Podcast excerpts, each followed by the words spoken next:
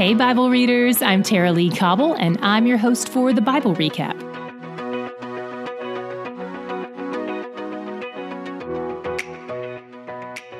Today we have another flashback to a previous king. In fact, much of the rest of Jeremiah will take us back and forth in the timeline, so try to hold the order loosely. I know that can be chronologically frustrating, but the commentaries assure me that all of this is actually intentional. For instance, the last thing we read about yesterday was Judah's unfaithfulness, and today we open with a story about the strict obedience of the Rechabites. Commentators think God really wanted to highlight the contrast between the two, so he had Baruch put the stories side by side. If you don't recognize the name Rechabites, don't worry, we haven't met them before. Technically, we've met their ancestors, though. They're descendants of the Kenites, they're all nomads, and even though they're not technically part of the Israelites, they've lived alongside the Israelites for a long time, and some of them seem to be followers of Yahweh. God tells Jeremiah to invite them to the temple and offer them wine, but they all refuse because a long time ago, one of their ancestors commanded that their family limit their possessions and avoid alcohol altogether. And they'd been honoring this command for over 200 years. They have a heritage of obedience that puts Israel's to shame. God tells Jeremiah to point this out to both groups of people to let the Israelites know they'll be punished for their rebellion, and to let the Rechabites know he will preserve a remnant from among them too, because of their faithful obedience. This is a big deal. This is kind of like if there's a football team that's going to the playoffs and the coach suspends the quarterback and replaces him with the head of the chess club. Some of the people who are considered insiders are being cut off, and some of the outsiders are being welcomed in. This is a theme in the kingdom of God, as I'm sure you've noticed by now. In chapter 36, God tells Jeremiah to write down everything he's told him 22 years worth of information. He calls in Baruch the scribe, and Baruch writes it all down. God wants the people to hear it all, but Jeremiah has apparently been banned from going to the temple, probably because of that temple sermon he preached in chapter 7. So he sends Baruch on the mission in his place. After they've spent a year or so writing everything down, Baruch takes the scroll to the temple and reads it aloud.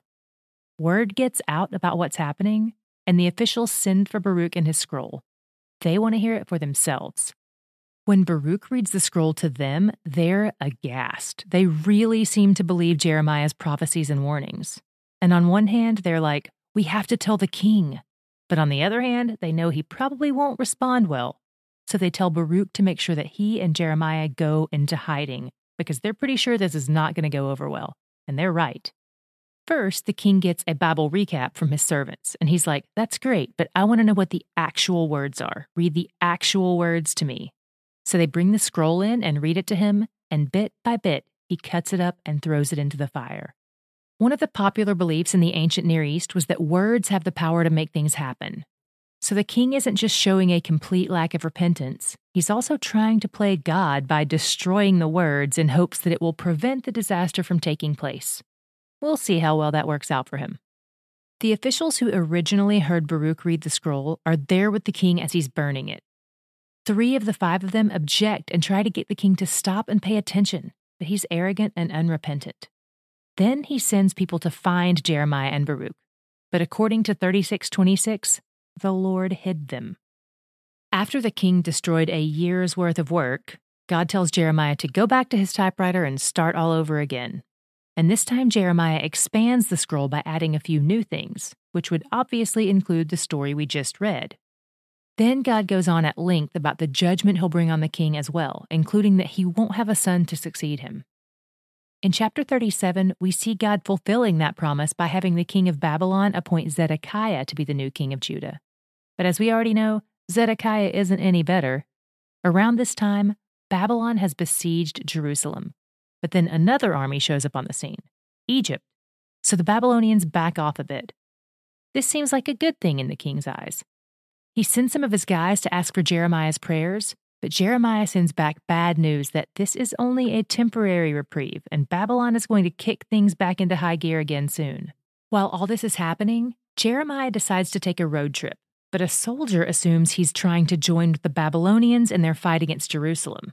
And Jeremiah is like, hey, I know how this looks. I'm the guy who keeps telling everyone to surrender to Babylon because they're going to win, but this is all just a misunderstanding. But no one believes him.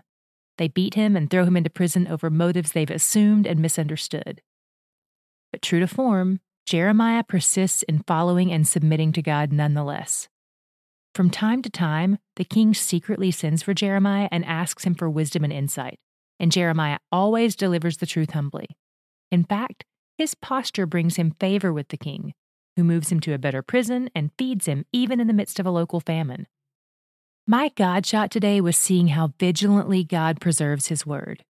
God wants people to hear what he has to say, he wants to be known, and nothing can thwart his efforts to communicate with mankind. Not only has he been repeating the same words to the people over and over again, but he also has Jeremiah write the scroll again after it's destroyed. Mark 13 and Matthew 24 say, Heaven and earth will pass away, but my words will not pass away. The building you're in right now will someday be rubble. The car you drive will eventually stop running, even if it's a Camry. But these words you spent time reading today, this God you're invested in knowing, He and His Word are forever. You're investing in something eternal. You're building into something that will last. I don't know how long it took you to read these three chapters today and to listen to this podcast, but I promise it has good return on investment because He's not just eternal, He's where the joy is. Did you know we have the Bible Recap podcast in Spanish? And starting September 6th, we'll also have it in book form. The podcast and the book are both called La Sinopsis de la Biblia. How great would it be to do TBR with one of your Spanish speaking friends?